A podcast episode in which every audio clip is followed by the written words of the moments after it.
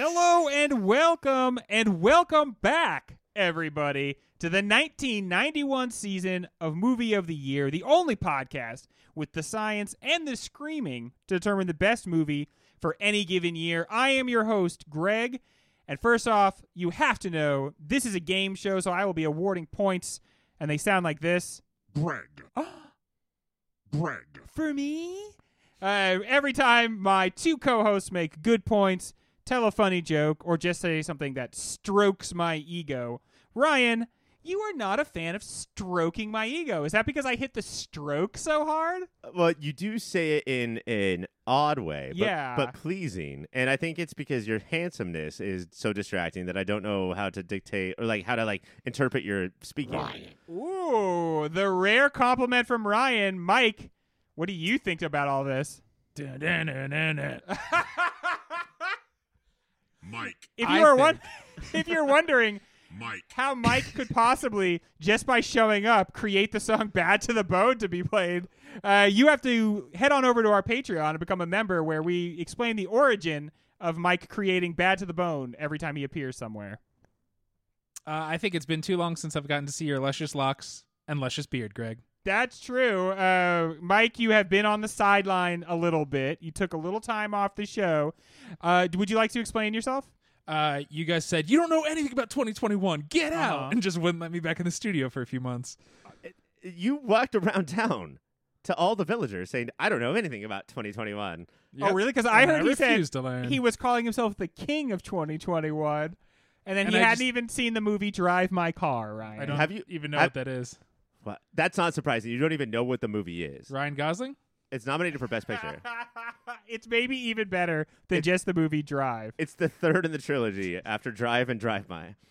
Today, everybody, a moment that I don't want to exaggerate, but I feel like the entire world has waited to with entirely bated breath. We have had our lowest ratings ever throughout the season because in the first episode of the 91 season, Greg, you Yeah. were like, wow, this year's all about Terminator 2.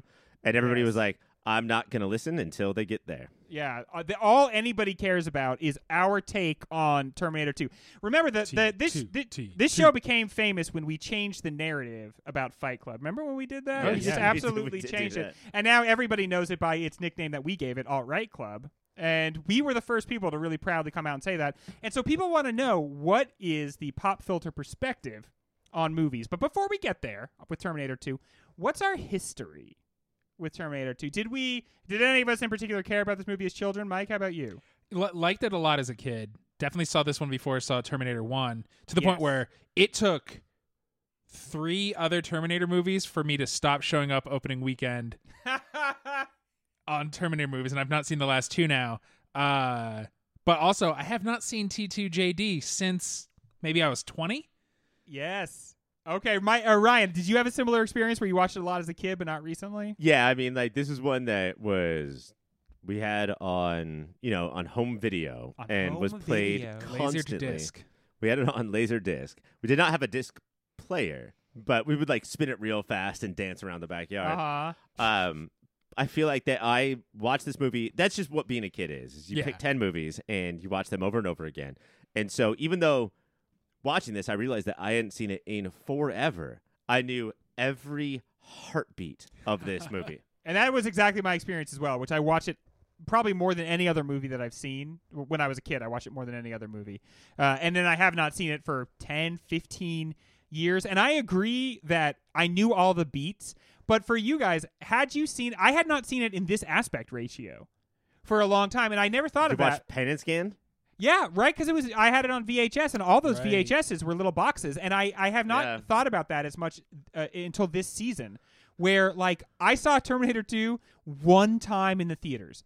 And every other time I saw it, it was this tiny little box that was doing these weird, mo- like uh, squishy motions. This back director and won't forth. stop moving the camera. And, And- they, they did the squishy motions because people were like, you have to do that or you're taking away my screen. If you Right. okay, back in the VHS days, if you popped in a VHS and there was a bar at the top and the bottom, you took it back to the store. You- like you were like, this is broken. instead of saying to yourself, I'm getting the theater experience, instead of saying to yourself, I'm finally seeing what the director's entire vision for this was, you would freak out and start screaming and hooting because you're like, "Uh, they're taking away my screen. Which is therefore choosing. I want the sides of every shot to be Mhm.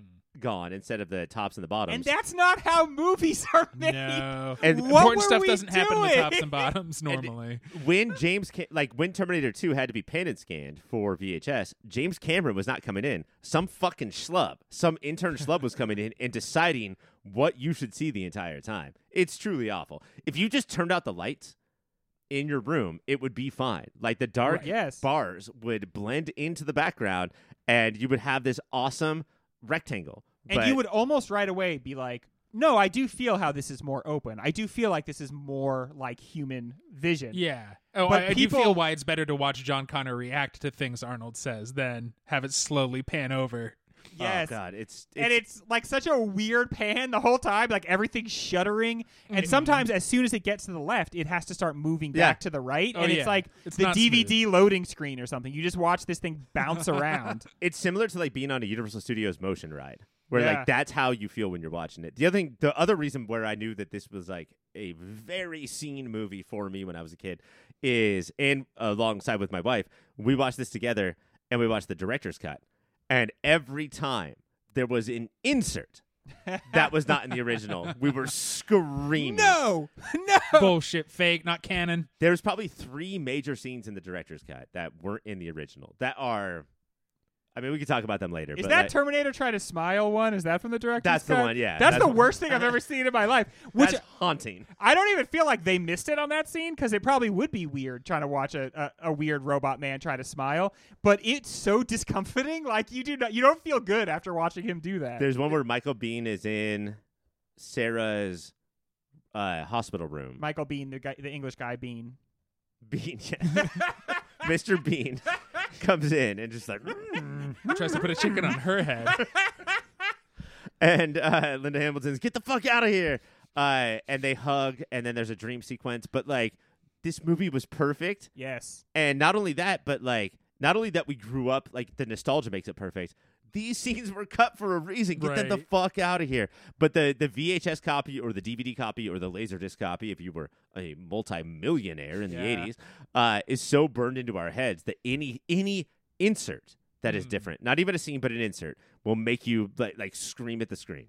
And it's sacrilege. It is Yeah. pure sacrilege. I mean, Jesus hates it. When we come back, it's time to jump into the hot molten steel that is Terminator 2. You're 10 years old and you are about to see your first R rated movie. You have come out of the wet garbage heat of the New York summer into the perfectly chilled, popcorn infused air of the theater. You sit alone. You arrive too late to get seats with your mom. But you don't care because the Queen's crowd has already cohered into one mass of excitement and expectation. The lights go down, and the sound this mass makes still gives you chills. What happens next is lost in the hundreds of times I've seen this movie, but that excitement, the quickening before the show, has never left me. This movie is perfect. The music is perfect. The camera work is perfect. It's an action movie that never unnecessarily slows down the action in the name of exposition. It is the best Arnold Schwarzenegger movie, probably the best Linda Hamilton movie, and maybe the best James Cameron movie.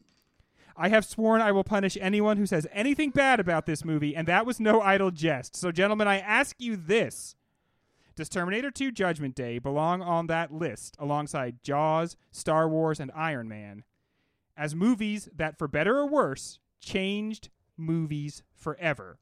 Which is to say, how influential is this movie? Mike, before we get to this, are you?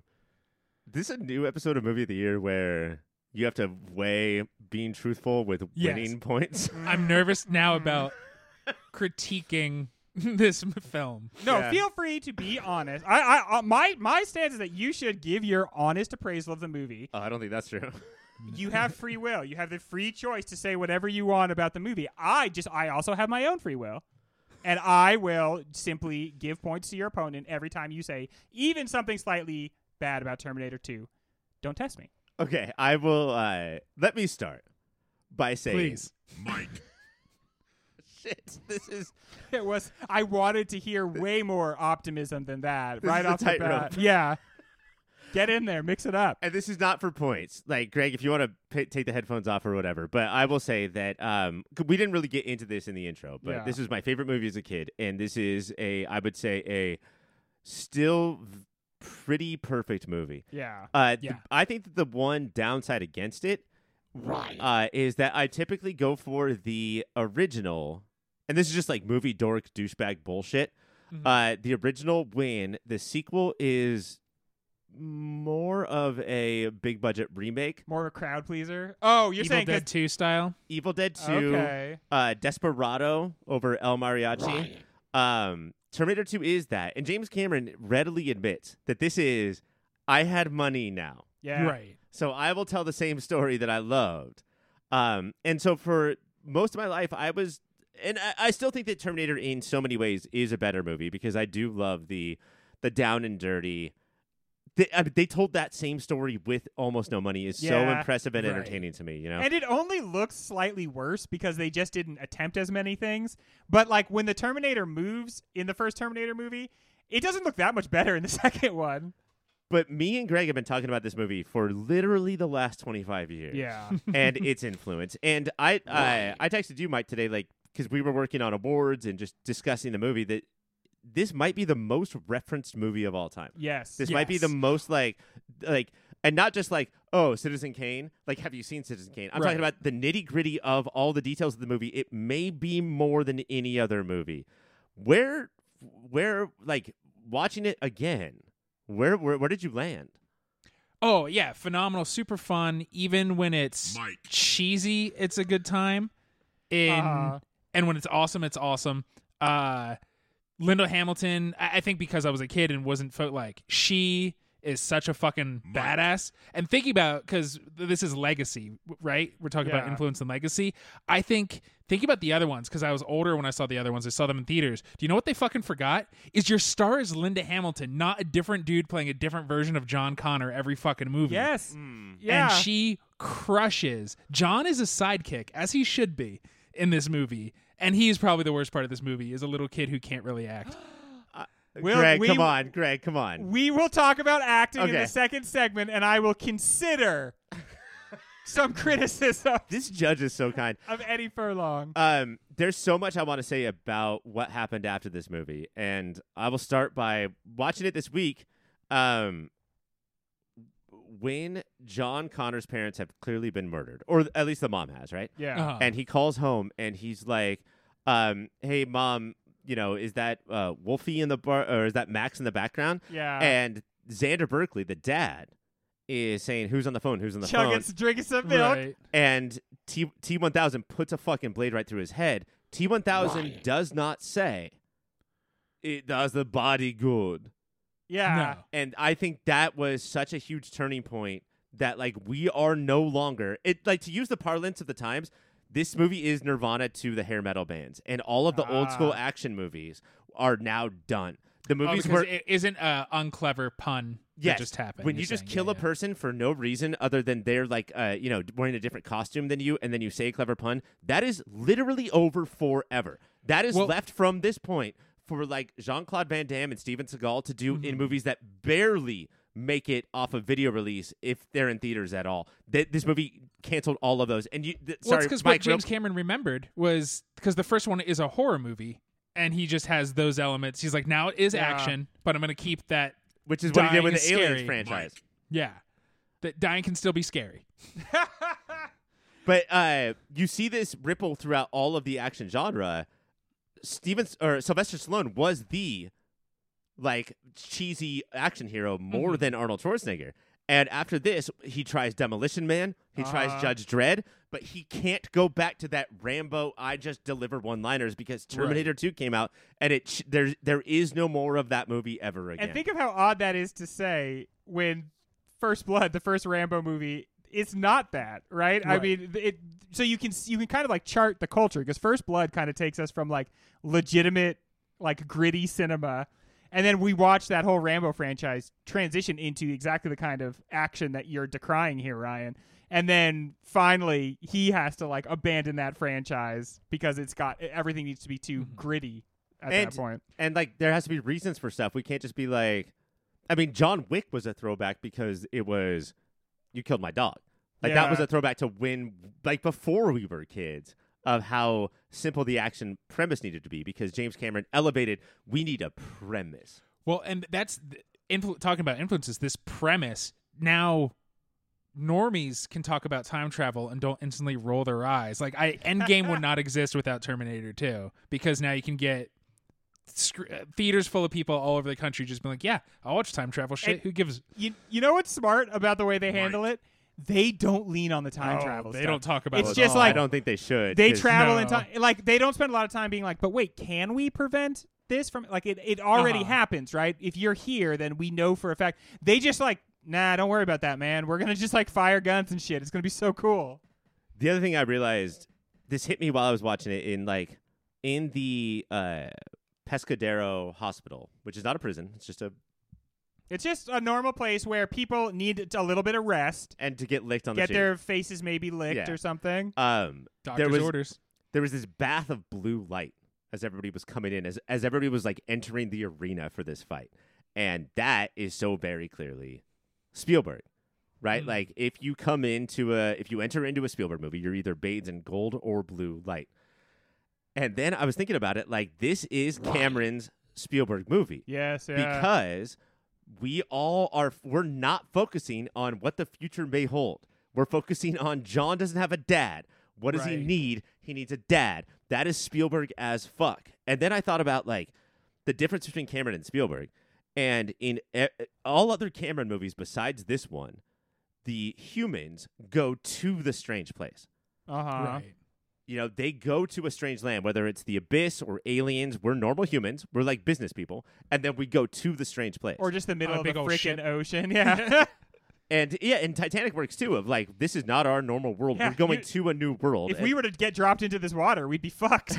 Or Avatar, like we're gonna get eh, what Spielberg does is he says we're gonna keep it normal, and we're gonna bring one sci-fi element, Close Encounters, ET, into the normal world, and it's just the one element.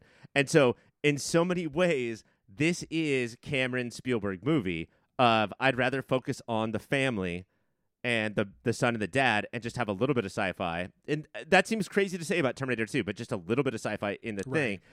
And then just like the Beatles begat the Beach Boys begat the Rolling Stones begat the uh, Beatles, what did Spielberg do right after this movie came out? Jurassic Park. Posted he made his first movie where he takes the normal people and puts them in the weird world. He made his first Jurassic Park is a Cameron movie. Ah. It's the only Spielberg movie where he takes them and puts them in the different land and then the the different people rule. So this is a very clear one up. I don't know if it was like if this is actually true. It doesn't feel one uppy. It feels just like I admire you. I like your shit. I'm gonna do For sure. it. and I think you could say that about rock bands too when they do this to each other. That like Yeah. I'm not doing this because I hate you. I do this because I love you. Yeah. but I, I you have to put some stank on it. But yeah, is Cameron is throwing normal people into crazy situations, and this was his one where like I'm not going to do that now. I'm going to be like this is what if a little bit happened in a Mhm. very real world situation. Yeah, and I think he captures that with like a lot of the vehicles that are used in this. Like they're always in trucks and uh, like heavy machinery that we see every day. Not like in a lot of movies. If there's going to be as many cars and vehicles as are, are in this, they would be like Porsches and Ferraris. Right. I mean, what but is instead, this there's one cool vehicle which is uh, which is the Harley Davidson bike. Right, that looks cool. But the rest are like a station wagon, a truck that can like is a gardening truck and can only go 60 miles an hour. Yeah. when Sarah, John, and Arnold finally come together, and there are three of them in the front seat. What is the car that they're in? That's the station wagon, right? No, it's it's a truck with a home built on it. Oh, yeah. They literally Oh, yeah, run yeah, into the same home to live under the same roof as they drive away. Like we are seriously building a family here and saying that the power of family will propel you more than and that I missed Porsches. completely as a kid. This was my first viewing where I was like, oh, it's all Yeah. about your family and what you like, what you think you want versus what your kid needs. That is an interesting part of the experience of watching this because this is a movie I could just completely recreate by closing my eyes and just watching my memories of it. And yet, Mhm. for this time, there's the first time where I was ever thinking about like, what's this movie about? Like, what's actually Right. going on here? And when I was a kid, I thought Linda Hamilton, a woman in an insane asylum, separated from her family, and like the way that authority completely like just uh, takes command of her life. I had no idea that there was like a rich legacy of that in literature forever. That like that is It's the a bit model. of a reference to the yellow wallpaper. Yeah, right. and so I just thought because that's the perfect situation to put your heroine from the first movie in. That like Mm-hmm. here is why she's dispossessed now, and here's what she has to worry about, and here's the kind of like tyranny that this entire movie is spitting in the face of. Right, which was doesn't allegedly even- her demand. which was her demand, right? And I think like really gives the character more depth than ever Oh, yeah. existed for her in Terminator, where it was her And I- job to just be kind of the final Which girl. I, I I love that, uh, like because you would think that the writer and then the director are in charge of the character, but that performer was that fucking character. So th- let's talk to the performer about what they think they would be like yeah, eight years later Yeah, if you when go- all and this I shit went down. that's why this is elevated from the we just have more money we're remaking the thing Yeah. because a core character in these two movies is so drastically different from Sarah Connor Terminator 1 to this one because she actually things affected her in a way. In most movies and most franchises they don't get affected by anything fucking ever. They're the same as they always will be. She is a different person in a, the most believable of ways. Yeah, think of what a badass she is, but the second the Terminator suddenly pops up in front of her, she like runs in the opposite Oh, yeah. direction, and that's like It's so because good. I mean, yeah, because she is trauma in this movie. She's stuck in quicksand. Like the, Yeah. the movie goes to slow motion and she can't get away. Yeah, Mm-hmm. because it's like her nightmare. Her nightmare is coming true. So uh, speaking of legacy. It is weird. Like a lot of people like Terminator. A lot of people, I think, are like me and Mike Ryan. Instead of liking Terminator more, it's like, no, it's a good movie, but the Terminator Two is where it's at. This is we perfected this. Yeah, mm-hmm. But there are like 157 other Terminator movies, none of which I have even seen. How did it? How'd they fuck up so much? How come the legacy of this movie is not three great additional movies? Well, I think it's like it's it's really hard to talk to people like go back and watch the 1933 King Kong, and it's because there's a 2005 King Kong, and there's Mm-hmm. every you know monster movie Skull of all time. Island. I- there's Kong Skull Dude, Island. go watch Kong Skull. But- I would tell anybody that. The Skull graphics Island's have cool. gotten better, and the ideas have been copied so many times that you now feel like like it's just degenerating ideas. So when you you when you go and do the same thing again, like that you created, that you you created all of pop culture, Yeah. but now it just feels like that you're copying it. What would have been great is if you did something new, which he tr- you know he tried to do with Avatar and Titanic, but uh, to go out and just redo Terminator again, bitch, we get 50 Terminators a year. There's not Yeah. 150 Terminators, uh, you know, out ev- released every year. We have 50 every year because of how influential this movie was. Yeah, like he right. he fucked himself by being so good. I mean, The Matrix is, is probably the best I Terminator. saw The Matrix so is much the best Matrix Terminator sequel. You know, it's so funny. When I was a kid, there could not be more time in between Terminator 2 when Terminator 2 came out and when The Matrix came out. Yeah. But folks, that was 8 years. Yeah.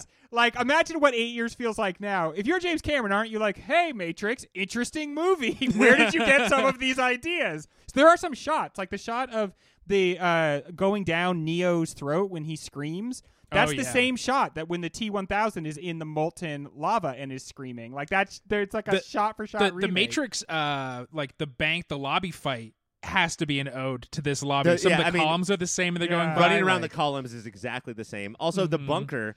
They we spent ten minutes, and I love the ten minutes, but we spent ten minutes with Uncle Enrique, so they could get weapons. Where the Wachowski sisters were just like, "We need guns," and that was it. Let's Yeah. avoid ten minutes. That's the only time the movie slows down even a little bit, and I think that's just so that there can be a little slow period, so that everything else around it seems that much more. Right, go pee because Yeah, shit's about to go this is the nuts again until the you s- end of the movie. When you see Uncle Enrique pop out to smoke a ciggy and then come back right after that. When we come back, another award-winning segment.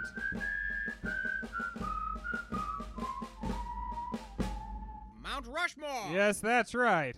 Mount Rushmore, a monument we can all feel super good about and super proud that it represents the best of our country, and there's no need to look any deeper into that. hey, Greg, I think it's the worst of our country. Let's change the heads. Let's change the heads. Okay, fine. We'll change the goddamn heads. Uh, let's see, but I'm gonna. I'll pick what they are.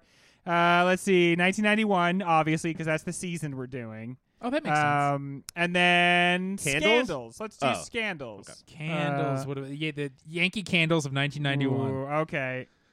That would have been good, but it wouldn't be fair because Ryan obviously is such a candles bitch. And there's just no way Mike would ever compete with Ryan's like crazy candle game. Ryan, rarest candle you own, go.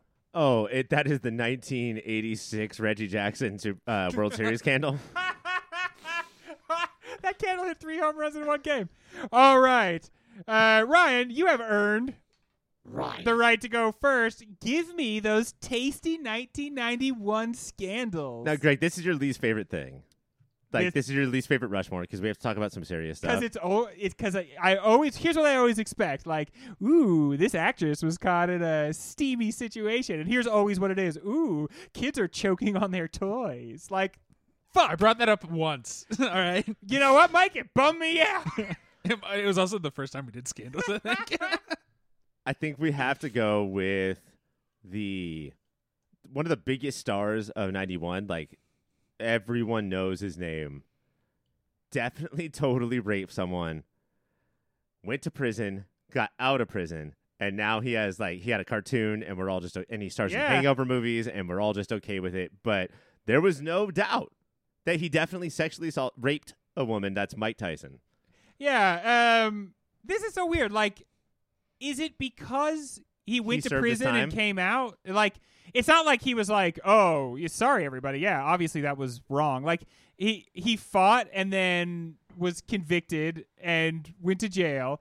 And now it's just kind of like it feels like that's not part of the equation when he's in stuff. I Well, mean when people remember Mike Tyson's bad '90s, they remember years after this when he bit off Evander Holyfield's ear. yes right yeah like there's other things So uh, maybe maybe he didn't chill out in prison. This is actually probably not his first time on a scan because we did 97. Yeah. This is probably not his first time on the Rushmore scandal.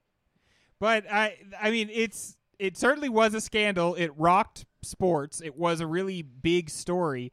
And um yeah, so and now you can uh, see him on Adult Swim if you want to, the Mike Tyson Detective Agency. And uh, honestly, I don't know. Maybe the right thing is that if somebody is convicted and then serves their Does the sentence time. It's pretty rare at this point. Yeah. yeah, Like, right. Because now most people just lie and say they didn't do it, and then never get convicted, and then we never get any justice. So, you know, uh, maybe there was something restorative about the fact that he went to prison and came back, and then and then. But I think we lose something if we don't at least like if we don't at least say like, hey, this guy, remember? Like, Yeah, it's still scandalous. It's on his resume. it's definitely on his resume, Bro, and take that off your LinkedIn at least. Right. It's on our mountain of scandals. Mike, do you have a scandal at least as fun as this? Who choked I- on toys, Mike? I'm gonna try to make it even more fun uh, than that. Uh, and this is a scandal so big it hit me in '91. I was six, and I heard about this, even if I didn't understand all of the stories. But uh, a well-beloved childhood TV star, Were you able to connect the dots? La la la. Pee Wee jerked his Herman in a public porn theater. Yes. Okay, this is what I want. This is what I want the scandals to be. Because look, there's no victim here, right? Like, well, kind of Pee Wee Herman is. Like, kind yeah, of Pee is Wee a, Herman is. This is a weird sting operation, and it's like people go to these porn theaters, and it's a it's a private place. You they, they what you're doing there, I think, is your own business. I'm I- shocked, shocked to find out that there is jerking off in this porn yeah, den. like what is the Go is it- home and think about it and do it there like a normal yeah, person. You sit there and you watch the entire two hour feature film, and then you're like, all right, I got some saucy images to conjure up later when I'm in the privacy of my own home. Mike. Yeah. Justice for Pee Wee. Like this is a perfect example of what of the kind of scandals that I want. I want to see celebs with their Pee Wee Herman out. I mean, um, I would say, I would say, borderline, if not definite, pop filter Hall of Famer future. Oh yeah, Can for sure, for sure. Okay. And much like uh, Mike Tyson, he did his time, and now he's he's been rehabilitated. We're ready to open our arms with forgiveness for you, Pee Wee Herman. Uh, very awful time in my life because um, my mom had to explain what the story was about. yeah. In a children's pop up book. Yeah, so something's up with Pee Wee. Um, Ryan, we have two of our spots already filled. What do you got? I think that sometimes scandals have a lot to do with what what did you do, and Very true. I think that's very true. the biggest one is uh, Hugh Grant and uh, Divine Brown. Like I'm sorry, you're married to Elizabeth Hurley, and what did you do? Yeah. but the OG is this year when Prince Charles told Diana, "I am cheating on you," and it is with Camilla Parker Bowles. Bowles, yeah. Um, Princess Diana, everybody loved. Camilla, less so. Everybody was confused by this. Yeah. This is uh, just before a book came out. Um, so they sort of revealed it before the book uh, that Prince Charles, y- you don't have to be faithful if you're a royal. You're supposed to have two No. personas. And he was rocking that other persona all night long with Camilla. Yeah. He Camilla. uh Sorry. the the story of every single royal is that you are you have one person that you are in love with and then another person that you marry and what you're supposed to do is just let that destroy the life of everyone around you Hell while you while you keep it a big secret and instead he let it destroy the life of everyone around him but he did not keep it a big secret and that's where the trouble came in Am I a royal? I did that. I married a girl named Stephanie. I'm we in love with. royals. I'm in love with Mike and Greg. Oh, you big absolute Ryan. sweetie. All right, I'm putting that on the maybe pile, but like with a little asterisk, like I'm just doing this because I keep oh like filling up. the You don't want to go mountain. four for four. Yeah. you don't want to be known as that guy, as a Greg, as we call him. so I just I I interact with the world with a lot of enthusiasm.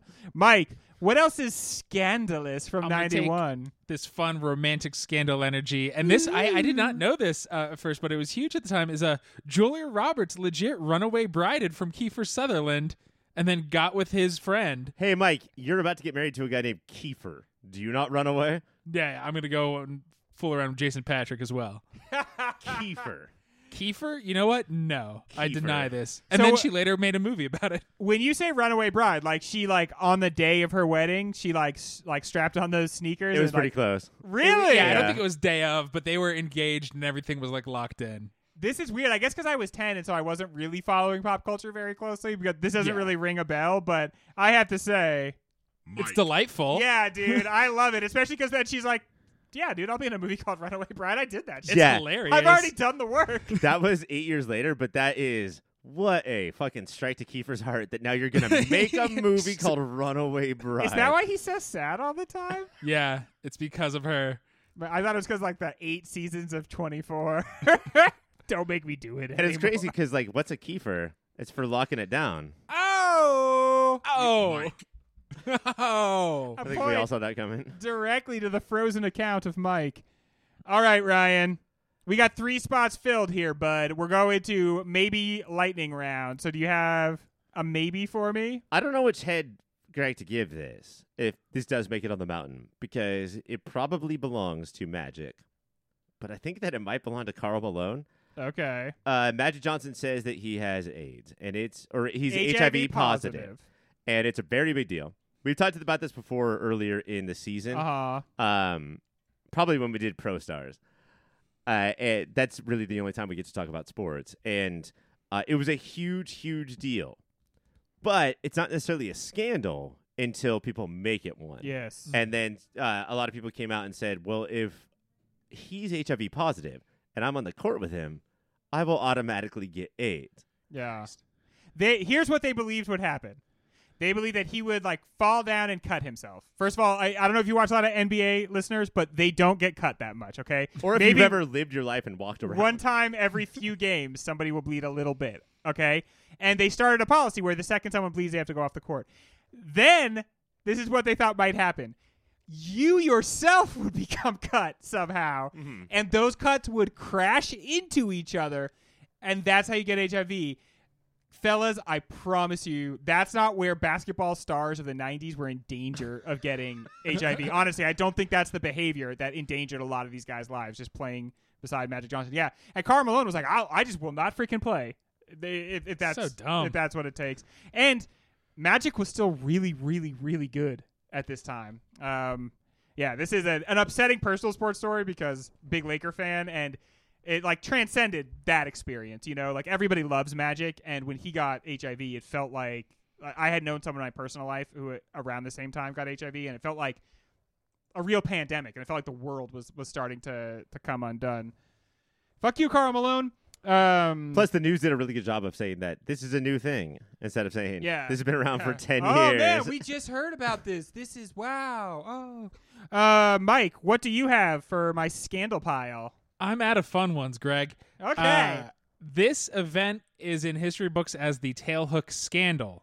Tail. Its scandal is in the name, and it it was there it used to be an annual naval conference. Like people and and and uh, officers from the Navy uh, would go to Tailhook and, and have this giant whatever they do at conferences. But uh, on the third floor of Tailhook Hotel, uh, they called it the Gauntlet and just brutalized uh, men and women and sexually assaulted a bunch of people uh, and then hit it. And then one woman who was also in the Navy spoke up about it.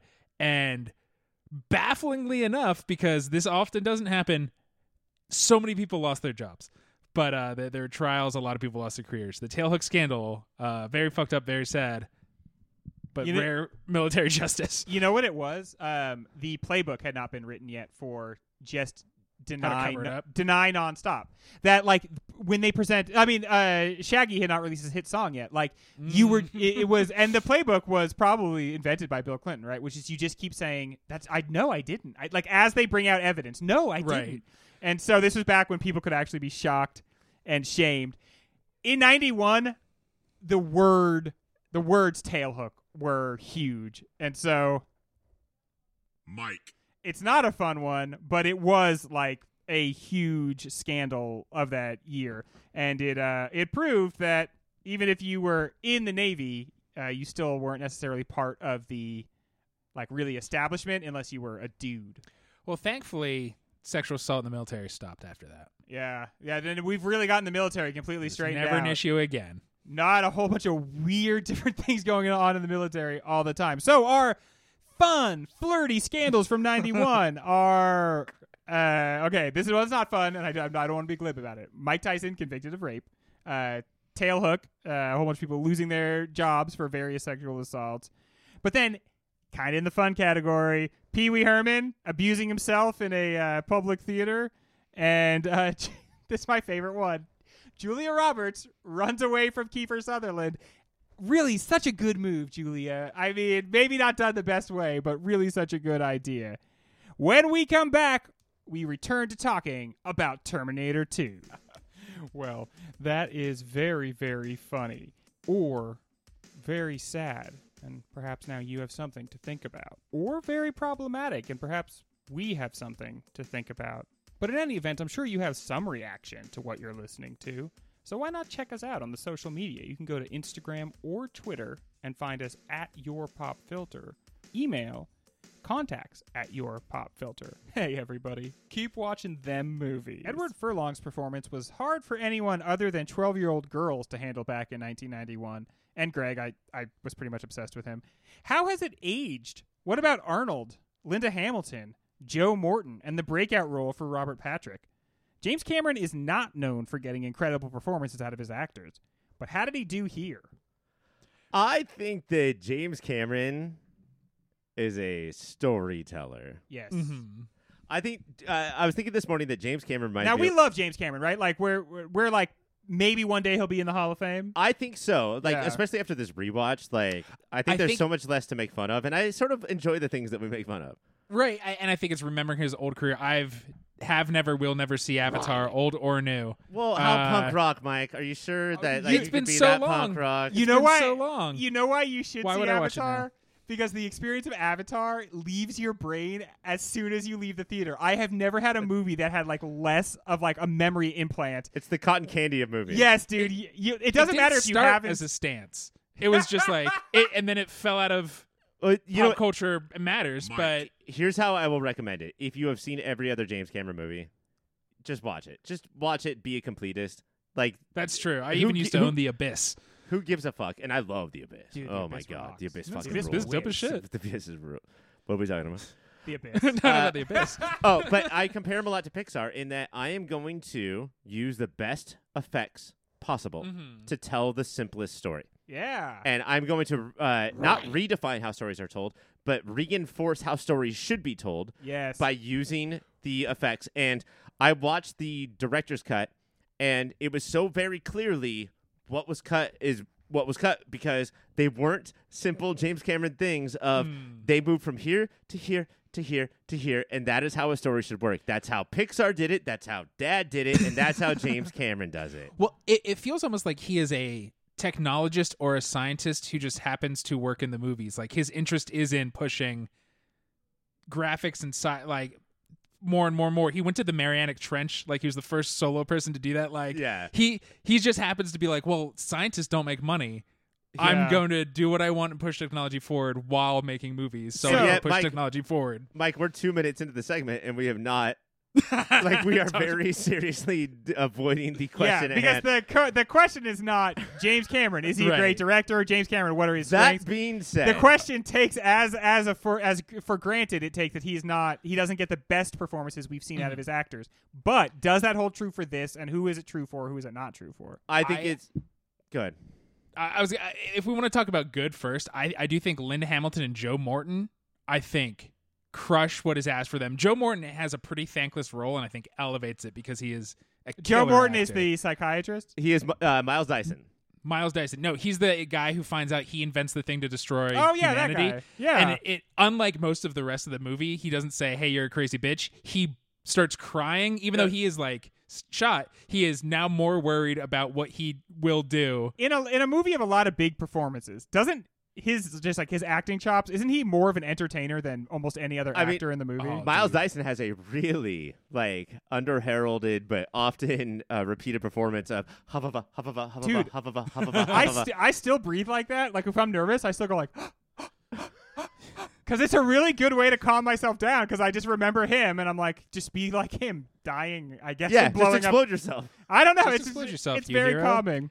No, he. I, I think he he elevates that role so much. And then Linda Hamilton again. Watching this, I'm even more mad at the sequels that they dropped her. But And I know she shows up eventually, but Linda Hamilton for me is super off and on Mike. because she is both the best and asked to do the worst. I'm not going to say that she does the worst. I'm going to say that her narration so often Dude, is. okay. voiceover blows. Okay, But uh, I, I like I don't want to generalize and say that all voiceover blows. No, no, no, No. This This is Harrison Ford level of That's what this is. delivered. Okay, that's exactly what this is. This But is no, uh, Harrison Ford in Blade Runner. Like I'm doing this against my will. I don't think it's poorly delivered. I think that she is playing Sarah Connor in this moment. Yeah. I'm thinking that James Cameron is nervous about his themes being missed. I think that she is because like that. I mean, let's That's be literally what it is, though, right? Is they did Right. focus testing, and then there was like two elements that the audience didn't understand, and so they added in the character being like, "Hey guys, um, just between you and me, here's what's going on." maybe But, the like- robot's the best dad. That- Christ, come on. But that's part of it too. Is that as Terminator becomes the best parent for John, Sarah becomes the Terminator. yeah, and there's like this mix right about before like when they get to uncle enrique's house you know sarah becomes i'm on a mission. There's nothing that will stop me. And the terminator's like why do you cry? I'm actually interested. And so when they cross roles sarah is delivering those lines or linda hamilton is delivering those lines in like a good performance. It's the fact that they're there ruins It- her the performance lines themselves are shitty. It's- yo we got it dude Yeah, we, no, got, no, we it's- understand what's happening in the and movie If you wrote your movie to have a lot of voiceover so that it's a thing that happens frequently, that's one thing. That's a that's a Election. device I could see. Election uses voiceover right perfectly. But if there's just like a couple of moments in the movie where there's suddenly one of the characters is just talking over the audio, that's a weird experience as the viewer to be like, "Oh, she's talking now. Okay, that's cool." She's just like, I would. I want to be over there. we went Yeah. on like 45 minutes she's without sitting- her talking. She's and what she's doing at this time is she's staring at uh, John Connor and the Terminator interacting, and then it cuts back to her, and she's like, "Yeah, I like this," and then it cuts back to them, and they're being very like fatherly and sonly together, and then it cuts back to her. Like the filmic language is telling you what she's thinking there. You don't need yeah, her to be there's- like, it could have been. She could have not. Yes. Unless that sh- they were going to force it into her POV. Like the movie is now Sarah from now on, from here on out, but it wasn't. Right. It's not that because Sarah became the Terminator. We're still only on John and uh, Arnold's side. So Yeah. like they're forcing this in there, and then the most egregious. Well, I think that the thing in the middle where, you know, John didn't have a dad, but Terminator might be a dad. That's the most egregious. Yeah. But I would say the second most egregious is at the end where we have a very corny but still worked totally of "Y- I, I cannot self terminate, and then he gets Lower sent. me down. I, I can only put a thumbs up Yeah. right before I die. yes, dude. Uh, In '91, we were not sure that the thumbs up was like a dorky thing. No, no, it was super cool. Yeah, It dude, just- they do a lot of that in Top Gun, like firing off thumbs up to one another. and it's such a good ending. But then we have, as I travel down the road, I Uh, see that the future is blackness. you know what they're afraid of? They were afraid that at the end of the movie, the audience would be like, "Well, did they? Does that still happen? Does the future change?" and so she has to be like, "Okay, honeys, listen. We're not saying what which two things happen. We're saying that it's c- like it's uncertain, right?" You guys ever been in a movie theater with Greg's lowest common denominator of human, and they just Yes. say this shit out loud? What? It's awful. Dude, Uh, it's yeah, always walking a into middle Django Unchained, someone was like, "I don't know, that was pretty racist," and I had heard their friend was like, "Well, yeah, what?" But uh, before we get off this topic, Eddie Furlong kind of a disaster. I mean, this is not It's- this is not an acting kid. They like found him at a rec center and they were like they liked his look, so they put him in the movie. Also, uh, his voice was uh, like he was coming into puberty the entire movie, and that's that's rough for any kid. There's some stuff that like didn't bother me as much. He has a Mhm. really big laugh line in this movie. Uh, when, when somebody asks him how many cops are out there, and he says all of them, and like Yeah. that was Yeah. really well delivered. Hell yeah, well, dude. it's but- because he's not trying. It's when they want him to be Bart Simpson. Yeah, Is when it's hideous. It's they're like, "Be sassy, be very funny," and it's not. It's when he is more natural. He's the best. But there's another part where like all he was told to do At was like best. look at look at Terminator and then look out in the distance. Yeah. And you can see him like when I dance, when I ha- when I'm dancing choreographed dance, One, and you two, can three. see me One, two, three. thinking of every step throughout. You can see him like he is just not a natural actor. Acting is so fucking hard. like we complain so much about actors on this movie. We should occasionally on the show. We Well- should occasionally say acting is so hard, and, that's but one we're the thing that's re- so we're allowed. that's that's one thing that's really hard. Is just like wh- how Do do, you know what's- people like look at each other and then look off into the distance? It's- what do I do with my hands?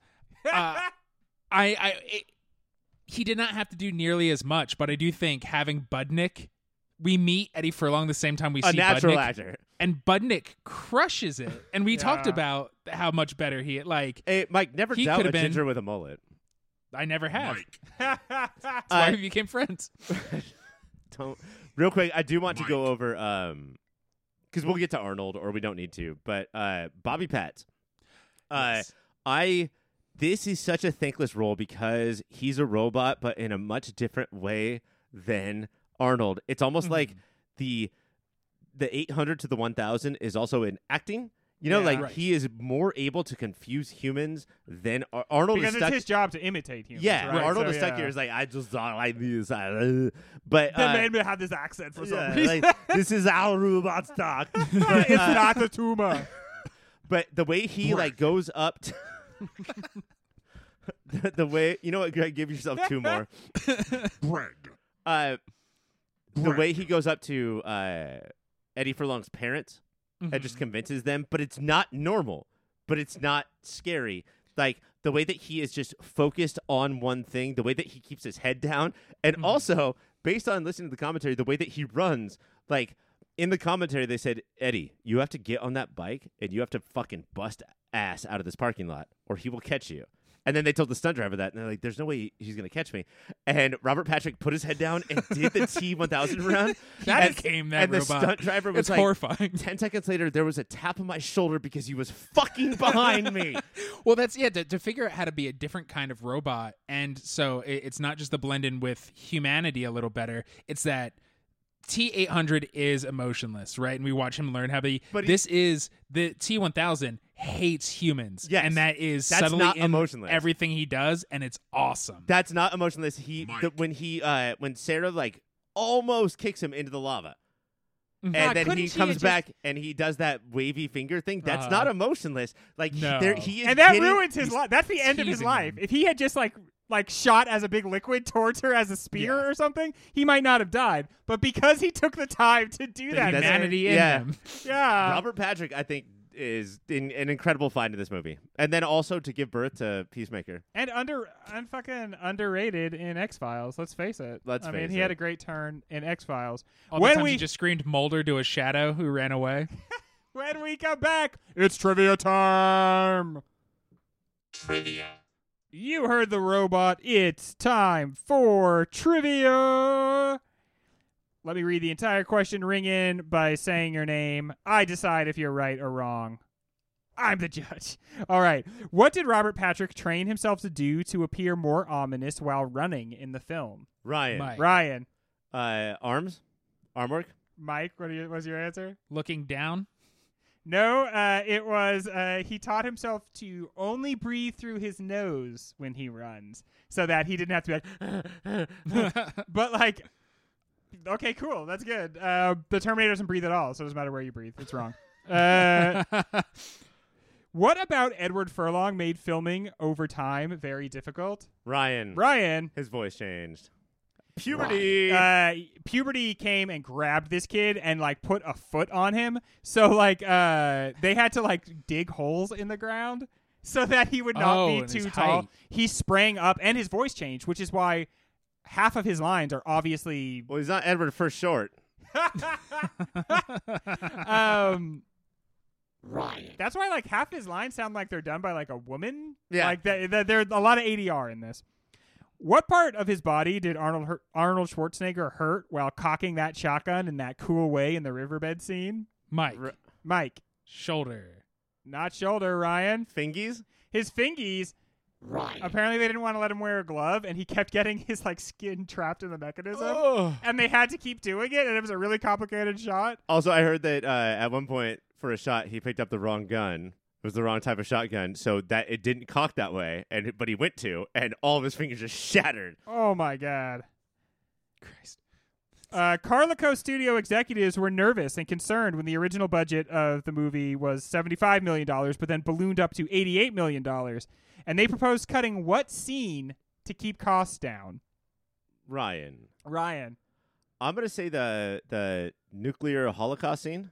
That's a really good guess, Mike. Mike. Uh, where he, Robbie Pats walks through the jail bars. No, okay, that's a really good guess, too. The answer is the scene where Arnold Schwarzenegger walks naked through the biker bar. How are you going to save money on that? Like, that was a twelve million dollar scene. why cut that? Like both of you came up with much better, cost-effective. Let's cut out the part where it's just him naked. No, You don't even have a Obviously- clothes budget. Also, No. don't cut that scene because then Greg will go, "No." Uh, dude. Pa- no matter what your sexual orientation is, part of the reason you go to see an Arnold Schwarzenegger movie is to like look at his body. So don't take out the only scene where he's got the goods on display. What amounted to three and a half minutes of screen time, but cost five and a half million dollars and eight months to produce. Ryan. Mike. Ryan, Oh shit. Uh, I'm gonna. Hmm. I'm gonna say the uh 2029 scene. The Mike? intro. Mike. Uh, I was the the Capri Sunnage of T one thousand. Yeah, it's uh, all of the effects for T one thousand amount to three and a half minutes of screen time. Took eight months to produce uh, and cost five and a half million dollars. Wait, what does Capri Sunnage mean? Like that, he Oh, looks like a he looks like a the- the- delicious Capri Sun. The Capri Sun commercials at the time, the kids would drink it and turn into T one thousands and like go through sewers and have fun. Yeah, this was so influential. Like, I mean, Carnage, the comic book character, probably only Uh-huh. exists because of this. Alex Mack. Uh, what was Arnold Schwarzenegger given by a producer for agreeing to be in the movie to help seal the deal? Ryan. Ryan, The Harley. that's such a good answer. My, uh, Mike. Mike. The sunglasses. Okay, that's a less good answer. A airplane. He was given a Gulfstream three airplane. Man, being rich is crazy. That I is couldn't crazy. imagine having the kind I of I don't have an airplane. Ryan. d- Could you imagine what would happen to you financially if somebody gave you an I airplane? would, I would be bankrupt within. Just They, the amount they eat alone. yeah. You have to feed so much lettuce into the mouths of airplanes.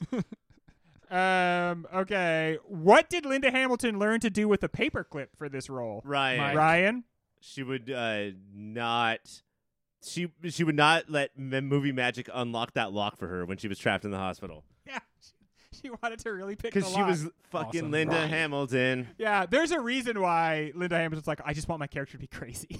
That's the only thing I demand. I'm not that good an actress where I could hide it. what was going on across the street the same night the bark- biker bar scene was filmed? Ryan. Ryan. Okay, so allegedly, and Greg, I don't know if this is true, but allegedly you can see the filming of Terminator 2 in the beginning of the Rodney King beating video. Holy shit. Is that true? Yeah, across the street from where they were filming, Rodney King, like on that same night, was being beaten by the LAPD. Almost and, ended up in the scandals, in the speed round scandals. How did it not? Yeah, I. Was that 90? that was 91. It what? Mm. Okay, we did a bad job. We messed up. Well, we did once again. We've done a bad job. um, how many hours did Arnold Schwarzenegger's damaged Terminator makeup take to put on? Mike. Mike, S- Nine and a half. Ryan, Uh, Snine is not a number. Uh, very true. I I was gonna say uh, zero minutes because it's clearly not his head. It's clearly Stan Winston's head getting smashed in. but I'm gonna say Mike said nine and a half. I will go with six. Ryan. Just a just a scotch under. It was five. What animal did Robert Patrick uh, imitate for his head movements as the T1000? Mike. Mike, Uh, snake. Not a snake. Ryan, Meerkat. not a meerkat. It was a bald eagle.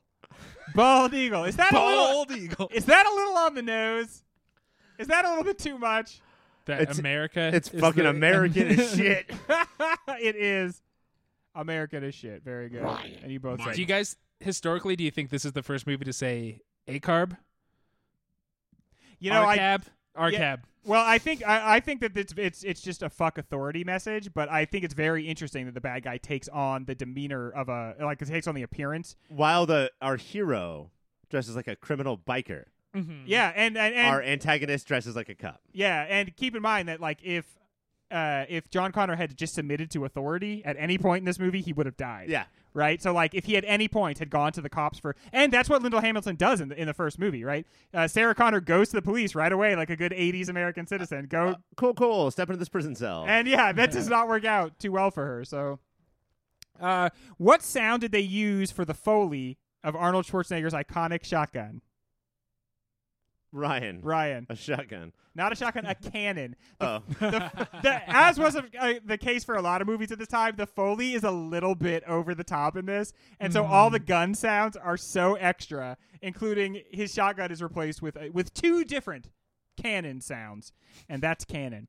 Um, how long before the movie's release did the teaser trailer for the movie come out? Mike. Mike, Two years. Ryan, Ryan, one year. One Ryan calendar year. If you were nine, how long is one year? Ryan, Ryan. Uh, I would say, based on my mathematics, and I'm punching it into my computer right now, that is uh, about six and a half or seven years. dude. Ryan. I can remember sitting in the theater and seeing the dun dun dun dun dun dun dun dun, and then Because it's you're there like, to see like a Bambi yeah, revival. I'm there to see some stupid shit that I, as soon as this preview started, I had completely forgotten. It was probably like one of these Steven Seagal or or Van Damme movies that we were just making fun of. I don't know if you already answered this, Greg, but did you know when you saw the T2 preview? Did you know that Terminator was a thing? No, no, I mean maybe like I was like always looking at the video covers Yeah, at, at the, so I probably was Most kind of our movie awareness was video boxes in the video yeah, store. right. Uh, and so then th- then that preview happens where they're like constructing an Arnold Schwarzenegger Terminator, and I was like, my family used to always talk about like, are we going to see this movie? We like give a thumbs up if we wanted to, thumbs down. Oh, When it said the next summer, I thought I was going to Yeah. cry. so my next question to you is: Is that fair to do to nine year old Greg, Mike? No. So No. unfair to do to nine year old Greg. That was so unfair. I can't tell you how long that year was. Like, if, if there was a uh, Spider-Man trailer for me now that said coming out in five years, I would be like, cool. I'm not going to think about that yeah, for five like, years at all. I could like do that so that's easy. lit- like that will be here in no time. Right. yeah. If you're nine, one year from now, that is a fucking lifetime. Growing up in Orange County, I thought Disneyland was two hours away. And we drove there all the time because it was the longest car ride in the world. Everything's forever to kids.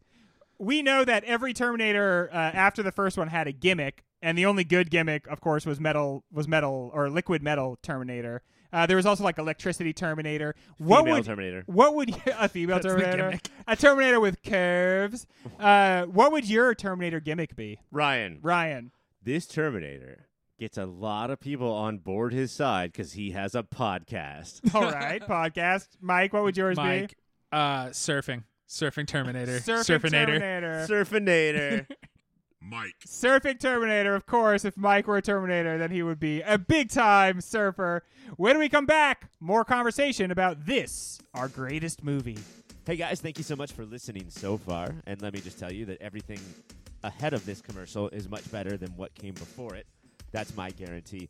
While I have you here, let me tell you about a website. It's called yourpopfilter.com, and it's everything you need that's related to Pop Filter.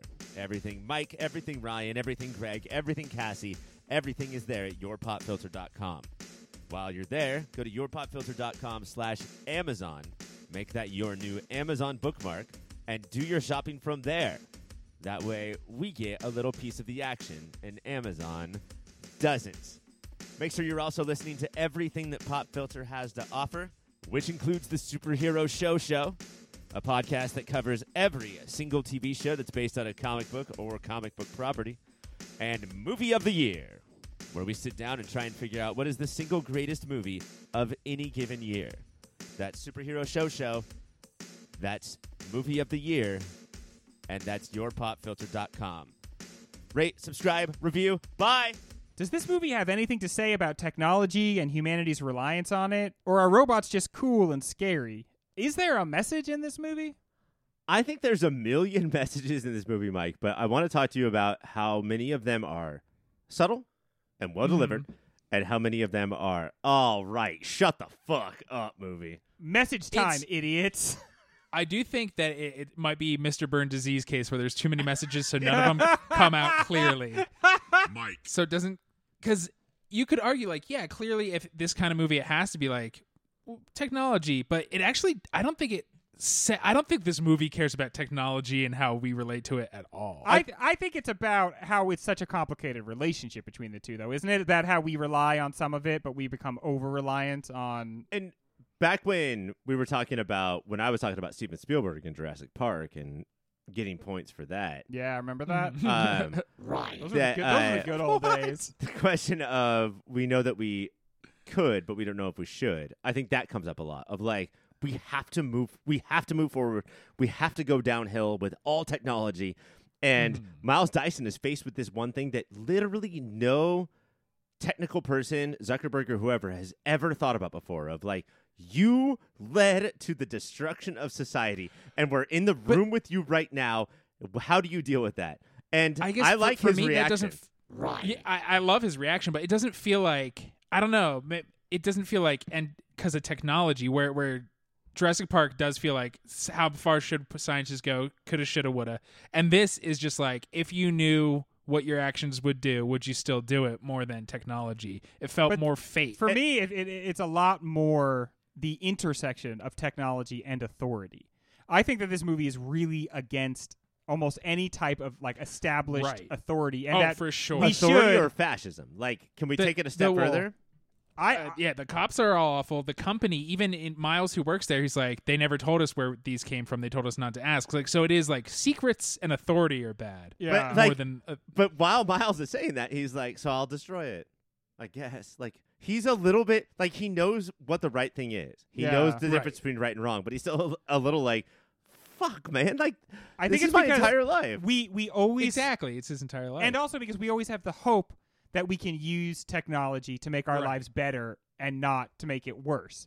You know, I mean, like the the the idea of like the birth of an AI should be a beautiful thing, right? But Mm.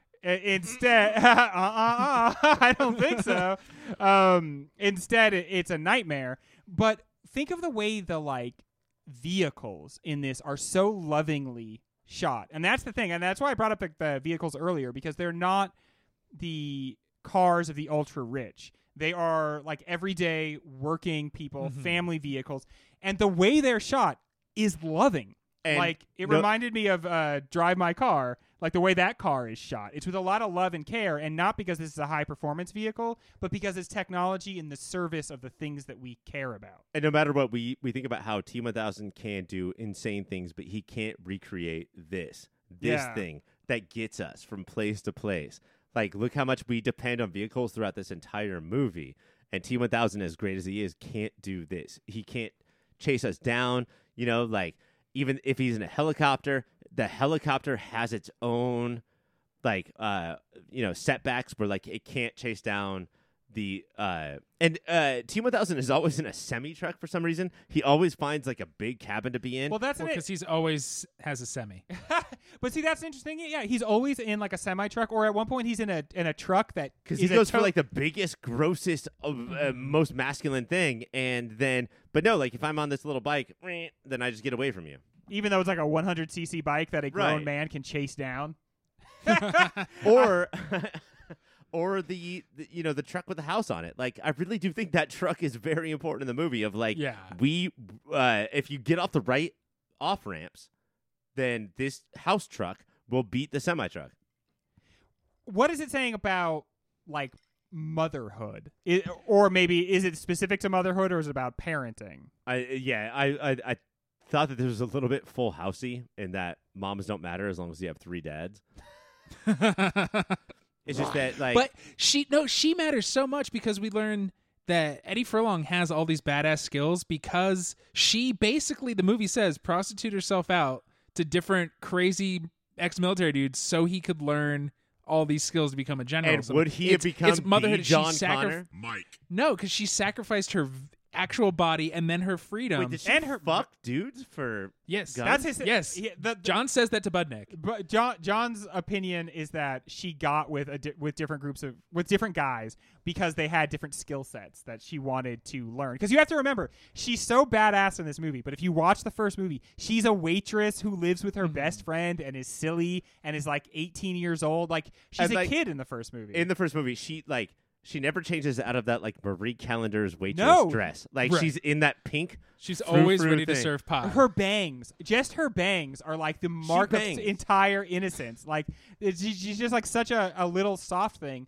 And the idea was that she changes herself so much. Yeah, in sacrifice of John, right? But it prevents her from being like the stereotypical Right. mother to him, right? But also, wouldn't you To, To- keep him alive. to protect your child and to and, And you know for a fact humanity. that the humanity is going to end? yeah. Wouldn't you do all of this stuff? And you would, and that's the thing. And then her character, the question is, what does that do to you? Because she has she mm-hmm. sacrifices herself, and she essentially, Right. like Mary, sacrifices her son. She knowingly kind of sacrifices her son. Not that he dies at any point in these movies that I'm aware of, but she knows that she like is giving up his childhood, So giving up his mental health. is the most But wrong in- part about this movie the part where she does not, she cannot pull the trigger on Miles. Dyson. No, because it's a crying kid. Yeah. And then she she That's freaks out and sees the you no relationship. Yeah. Yeah, be, it's not Right. him and his wife crying; it's another kid. And then so she very quickly, and I think Hamilton does a great job showing it all on her face. Extrapolates and makes all those connections, and a cloying voiceover doesn't have to come. in Dude, if like, she had I stopped. If she hadn't because- done it with her face, then, then she would have just been like, "Hey, guess why I didn't kill these people? It's that kid." That would be awesome if she started into a voiceover and uh, John Connor ran in and was like, "Mom, stop! Stop, Stop! doing voiceover. We don't need it." Speed round. All right. How badly did you want to drink a Capri Sun during this movie? Oh man, The- uh, I want to so bad. I, I like I never have the opportunity, but I bet I would be so good at it now of like put, putting that fucking straw right through that fucking hole. Oh, Bullseye. I honestly, Ryan. I always just flip that bad boy in and just go. In Oh, the really? back. You're just from the butt the entire time? Uh, dude, I can't. Greg's always a butt guy. I cannot. I just can't get it in the other one. Um, who's the real hero of this movie? Ryan. Ryan is the I- real hero of this movie. Mike, do you agree? I, I think the, the the Budnick.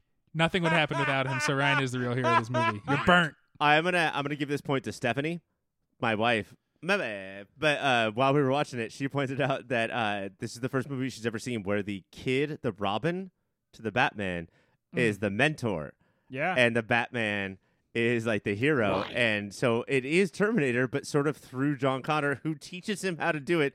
That's fucking Yeah. that. You add the That's kid. smart. She should be on the show instead of you. but it, I, I think it's Miles. okay, why? Explain. Self-sacrifice. He- if that yeah. if you love Oh, that so dude. much, why don't you self-sacrifice right now? He gives up his life's work in an evening. Yeah. Because these crazy people come in. He believes them right away because he already has, you know, like qualms with his company. And then he is the only character, he's the only main character who dies in this movie. Uh, and he Interesting sacrifices to think himself about. protect What them. do you- what's what's different about Miles that he might be the only We'll get to that in the to awards, die? Craig. We'll get to that in the awards. But we didn't talk about that though. Like the craziness of saying you can't kill anybody, Arnold Schwarzenegger, if you sign on to this movie. That was a big deal. Like Yeah. you must only walk through rooms and shoot people in knees. Yeah. Which is still a Hilarious, fantastic scene. Dude. yeah. Also, how funny is it to have that minigun and be up on like the third story of that building firing down and you can't kill anybody? Yeah. He didn't even accidentally get one of Yeah. those guys. Trust me? No. Trust no. I'm not gonna uh, trust you. in in Dark Knight Returns, the comic, when Batman unloads on an army, and then there's just a little voice thing or caption that says "rubber bullets." Have no fear. These are just rubber bullets. I say the real hero of this movie is, is supposed to be John Connor, but I want it to be Linda Hamilton so bad. Mhm. And I wish they had just had it be that she shoots him with the shotgun off the thing Yeah. into the like just let her have it. Like let it be Yeah. her. It's okay. that that's I think a sign of the times of like, well, but Arnold's the star. I mean, he had died. They had to call Arnold Schwarzenegger on Christmas to he was going to have Christmas with Bruce Willis, and instead he had to go to do reshoots to film scenes explaining why his dead character We- had come back to save the day. we need to have a true crime podcast called Christmas with Bruce Christmas Willis. with Bruce like, Willis. Uh, Bruce Willis resident. I can't come to Christmas. I'm sorry. no, don't say it, man. That's oh, it's crazy. Ah, leave Franco out in L.A. Yeah, come out for Christmas. He's just always like that. All right. Well, that is the end of speed round. I am going to add up these scores. I'm gonna wait. No, we got awards to do. Fuck that. We're gonna do awards when I come back, and then I'll add up the scores because that's the way this show goes, or at least that's the way it went six weeks ago. The last time we made it. Awards. It was the only reason I did anything as a kid, just to get that sweet participation trophy. I demanded it of every adult. Hey, if I'm going to be in this event, you better give me a participation trophy. And that's how I ruined everybody Hey. else in my generation. What am I, fucking Greg? Give me a fucking participation trophy. Did you or did you not see me participating? give me a friggin' trophy, right? I've been participating. You give me a trophy. Uh, we need a podcast spinoff called Lil Greg, and it's a Saturday Greg. morning cartoon. Yeah, and I'm just going around demanding He's so things. sassy. hey, I want 12 dozen donuts. Oh, give them to me right now. Lil Greg was so New York. I was Hey. so New York. Man, I had lived a disproportionate amount of my life in New York, three three months at a time. All right, but we are here to discuss awards. Let's start with the T2 specifics. In a movie full of badass moments, Ryan, what is the A number one? Greg. Badassedest moment in the movie. I mean, this is like sifting through. What do you think? A thousand different moments. Uh, it's kind of like a million uh, badass moments all You stitched know what? Actually, together. Greg, now that I'm thinking about it, it might be a billion. It might different be as moments. many- googolplex. it might be moments. no, Mike. Don't take it. No, Yeah, Greg, come on, Mike. I think it's just like a billion. I think that's where you cap it. Uh, Billion? but Okay, yeah, trillion, baby. Mike. Greg's little trillion baby, Mike Gravano. It's, it makes me happy. It's a fun number, trillion. Um, T T one thousand puts a fucking pointy finger right into not like Leonardo style, where it just catches her No. shirt on the wall, Oh, No, but it catches sir. her shirt and skin on the wall. Greg, she now has one arm. Yeah. What is she to do? Except maybe do one of the most iconic things in action hero history, which is walk forward towards the person who is about to kill Oh, her son, hell yeah. cocking a shotgun Oh, with hell one yeah. hand the entire time, and almost kill him if there wasn't somebody who was a bigger star than her at the time. But she almost got that motherfucker into the lava. It is Linda Hamilton, Sarah Connor cocking a shotgun Yes. with one hand. One arm, like just barely, like leaning up against the side of the thing. Oh my god, Uh, chills, literal chills. Mike, can you beat that? Uh, mine is also Linda Hamilton. Yes. because that's the kind of podcast You're we are. each getting a is- point. Mine is also Linda Hamilton. she uh, drugs and chokes out the orderly, who's a real monster, and sneaks out. And she is barefoot running down the hall, and that she flips the baton Yeah. for a way she could Yeah. perfectly choke out or hit somebody with it. And I was just like, oh, why isn't this the whole movie? I guys- was. She was carrying that nightstick down the hall, and I was like looking at the nightstick. I was like, "That's such a weird weapon. I don't think that does much." And then she swung it around so that it was like protecting her forearm, and I was like, "Yeah, nightstick."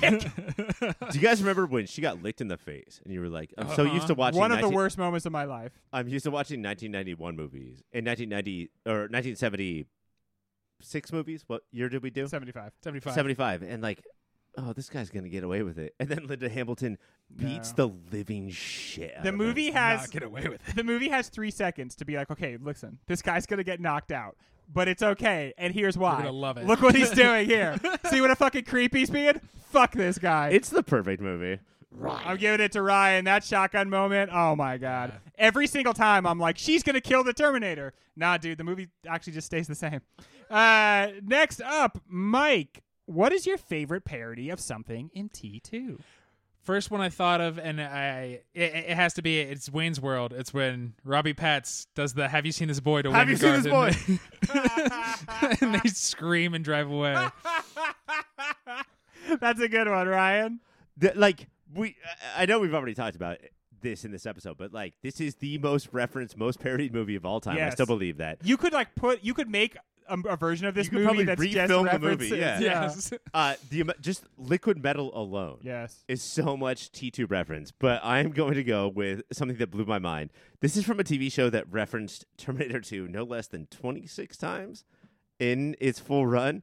But I am going to pick a time where Homer decided that he wanted to be friends with Ned Flanders. Hell yeah, season five, maybe episode sixteen.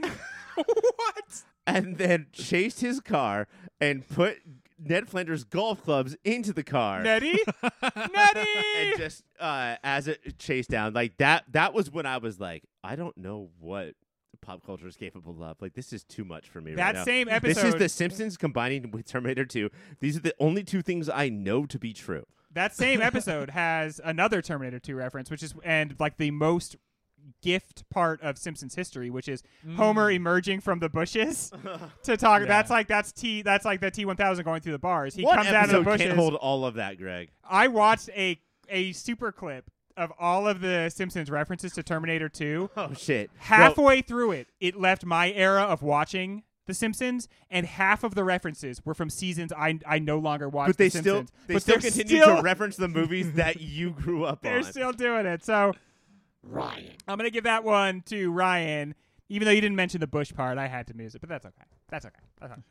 Um, who has the best performance in this entire movie? Ryan.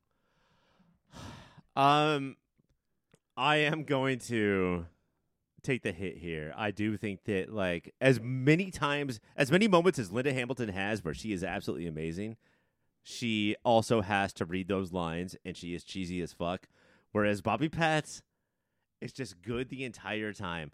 I can't believe how committed to the role he is of like I'm a cop, and this is how they act. This is not how robots from the future act. This is how literal cops act. This is how they He talk to people. He looked at one cop for one second, Yeah. and he totally And he understood like, the "No, no, no, entire This thing. is how they roll. I Hey, I have to give it nice to Bobby bike. Patz. All right, very good, Mike. Do you agree, disagree, or neither? Neither. That's not possible. I don't know. I abstain. What does it neither mean? Uh, I don't like that Ryan's argument also shat on my. I, I think it is Linda Hamilton, and when I say performance, I'm not saying the narration. I'm saying her actual on-screen Dude. performances. I'm so down for that. I think there are times where you actors, however they narrate, does not count as part of their performance. This is the Blade Runner theory. This really is, Yes. yeah, because she has the same exact energy as Harrison Ford. Harrison Ford did not want to do those voiceovers, and I swear Linda Ham- Hamilton didn't either. Hey, bunch of Terminators running around. Hey, look at this. This- Cool. Look at these fuckers. These fucking guys suck. Look, They're in are the they gonna do? trees. Now they're not in the trees. That was a fucking human skull. He just like stepped Yeah. on it. That's that's a person. Oh my man. god! You You know what we haven't on talked about in the intro when it's just supposed to be credits? A fucking full on Terminator skull comes forward while flames are in the. Yes. How Hell could yeah, you it not be does. more pumped up for a Dude. movie? Linda Hamilton. She wins it for me. Good job, Mike. How about director's signature moment? Mike? Uh, I'm gonna say the first time we see the T1000 shift and how mind blowing it had to be at that time when you've seen it. Nothing has ever been like this. And this is, like I said earlier, this is this guy's bag. He actually just wants to be a dude who creates new technologies. He just happens to do it in movies. And every one of his movies, he's just like, oh, people don't do that. We're going to do it. We're going to invent new shit every movie I, I fucking feel, make. I feel like someone did a graphics demo and they're like, what we're really good at is like this weird liquidy stuff. And he was like, I have two different movie ideas. Thank you for showing this to me. I have to go make two different movies right now. So the the the Like first liquidy transition. yeah. Ryan, what do you say? What's the director's signature moment? I, I like I love James Cameron, and I really do think that like he has a spot in the Pop Filter Hall of Fame. His last name's almost camera, it's almost like Oh my goodness. right? why not be lens camera? Greg. But I think it's um the playground getting burnt. Like he still loves a little bit about like how hey, do you know what this movie's about? I just need to show you real quick. And This was He- like the most important part of the movie to him, wasn't it? yeah, Yeah. the amount like this the, uh, this playground was like once a playground that children were playing on, but now this playground there's no more play. No. It's ground. It's just for dismissal. Just ground. Ryan. and he loves that shit and he watches it burn he's like yes everyone will know what, what i'm doing finally in the movie and just like bitch we knew what you were doing in the movie the entire rest of the movie but he films like the little kid stuff getting burnt is just so james cameron and then all blowing away as Ash. Yeah, well, eh, kind of a weird departure. I'm gonna go Mike. with Mike on that because I feel like this is a guy who saw liquid stuff and was like, "Man, I know what I'm doing with my life." Uh, wait mike or james cameron I almost don't want to do this, but we have to because we hold each movie to the same standard, and it doesn't matter if you're Terminator 2 or Barry Lyndon, you're still getting the treatment. What's the cringiest moment from this movie, Ryan? oh it's i mean i've talked about it multiple times i sit at this table i've been in this movie for 90 minutes clearly the robot is his dad, and yet I look at it more, and I must tell you, the audience, that the robot is acting more like his dad than any dad ever could. He is the dad. There is no dad. I've never seen a dad. Don't know who the dad is. Don't like robots. Don't I hate Meanwhile, robots. like, but s- he's the dad. the guy from the first movie, sorry I died. Yeah. Sorry I came back in time, Mr. saved Bean? your life, and then fucking died. Yeah, because I'm a quirky English comedian. Yeah, Sorry, my eyebrows are too big. Sorry, I can't keep these turkeys off my head. The only thing Mr. Bean's known for. and Sorry, sure. I can't communicate. And I just go. Who would win in a fight, Mr. Bean or Butterbean? Sound off, Ryan. Oh wow, Butterbean Greg. Probably Butterbean. That's a long. is, and is, does Bu- is Butterbean okay? I just I was gonna say, Mr. Bean is rude. He would not ask if Butterbean is okay. you guys didn't watch the uh, the director's cut of Terminator 2, where Sarah Connor said, "I put a giant turkey on his head. He did not die. He fought through it. He is the best father." But Bu- man, Butterbean knocked him out. He This did was- not die.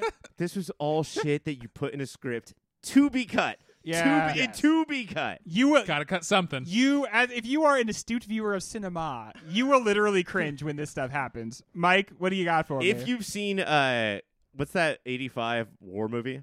Come away with me. come and see, Come and see. Co- If you've seen Come Come and See or listen to Movie of the Year, you're an astute viewer of cinema, Yeah. and you know that this is stupid bullshit. Yeah, you, you, if if you're a viewer and you don't understand what's going on in the movie, it's because that's a good movie. Okay. Yes. If you understand everything that happened, that's a bad movie. And for my citation on that, movie of the year. Mike, what had you cringing? It's it's. I know this might be too woke for broke, but it's realizing that Joe Morton is the only character who dies. He's the only And it's just like, fucking main character that mm. dies. So that means every time you watch a movie and there, and someone dies in the movie, just ask yourself, was that a black character? He's also the smartest, bestest scientist. okay. Yeah, he's the smartest, bestest scientist, But which this- is awesome. But he, the cops run in and just shoot him in the back right away, and it went too real. I don't want that here, lit and then him he up. dies. like I think there should be a coordinator on every single movie, and their only job is to figure out whether or not the script accidentally has a person of color as Yeah, the first. it might happen accidentally. Stop.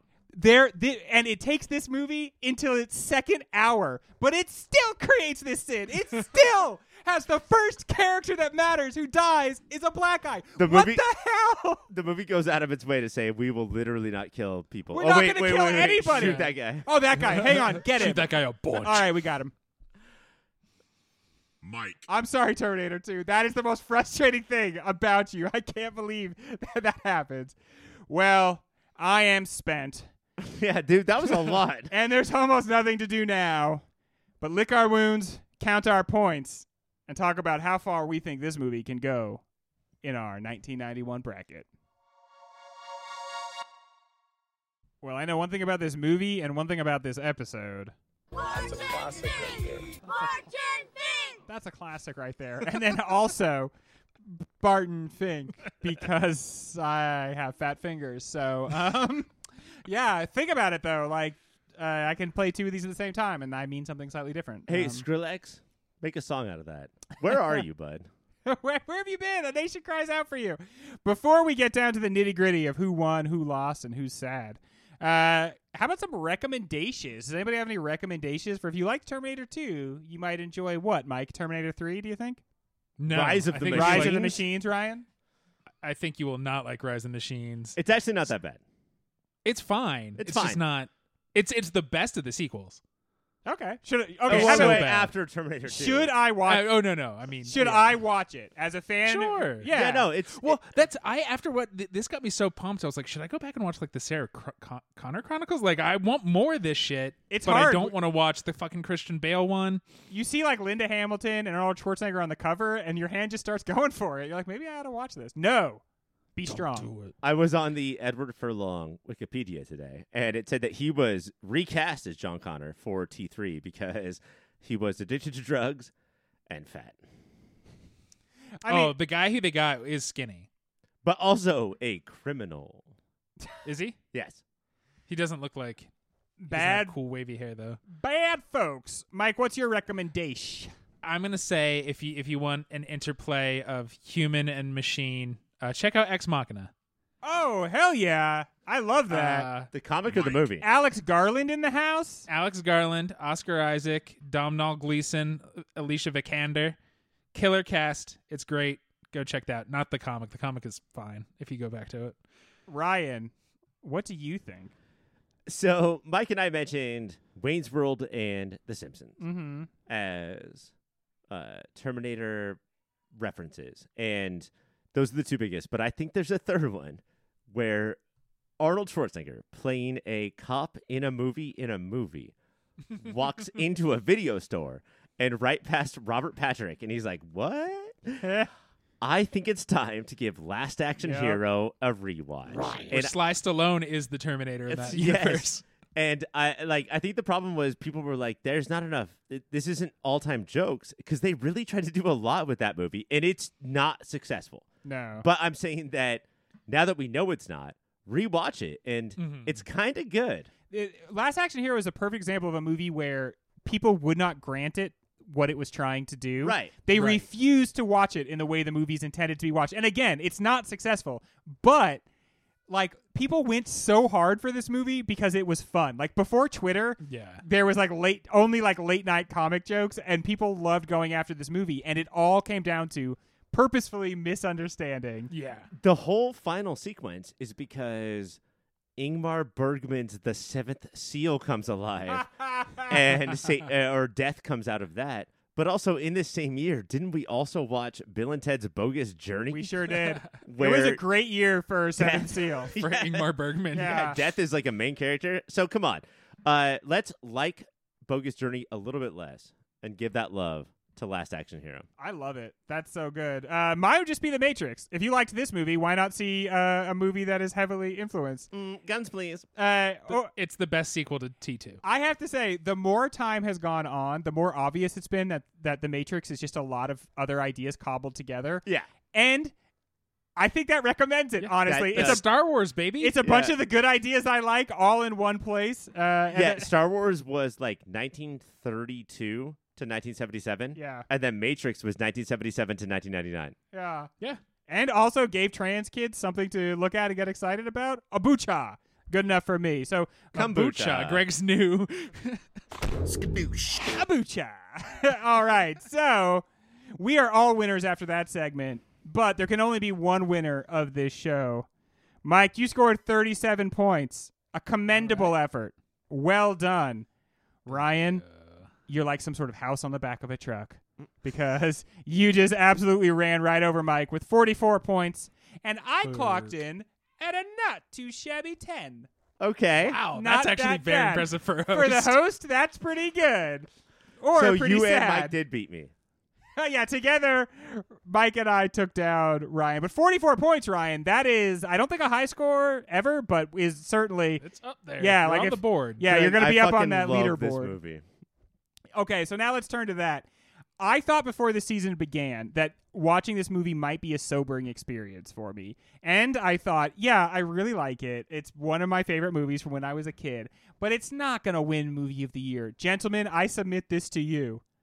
This might win movie of the year, right? I would. I wouldn't be surprised. We have two more movies left. We have a lot of like bonus episodes and blah blah. Yeah. But we have two more movies left. We got blah blah for days. Um, I don't know. I am a huge fan of some of the movies that we've watched, but I, I would say that this has been the season of like, uh, I thought that movie would be better. You know, Yeah. like there's Yeah. a, like Addams Family made the top eight. Yeah. That's crazy. It's that ver- was this year.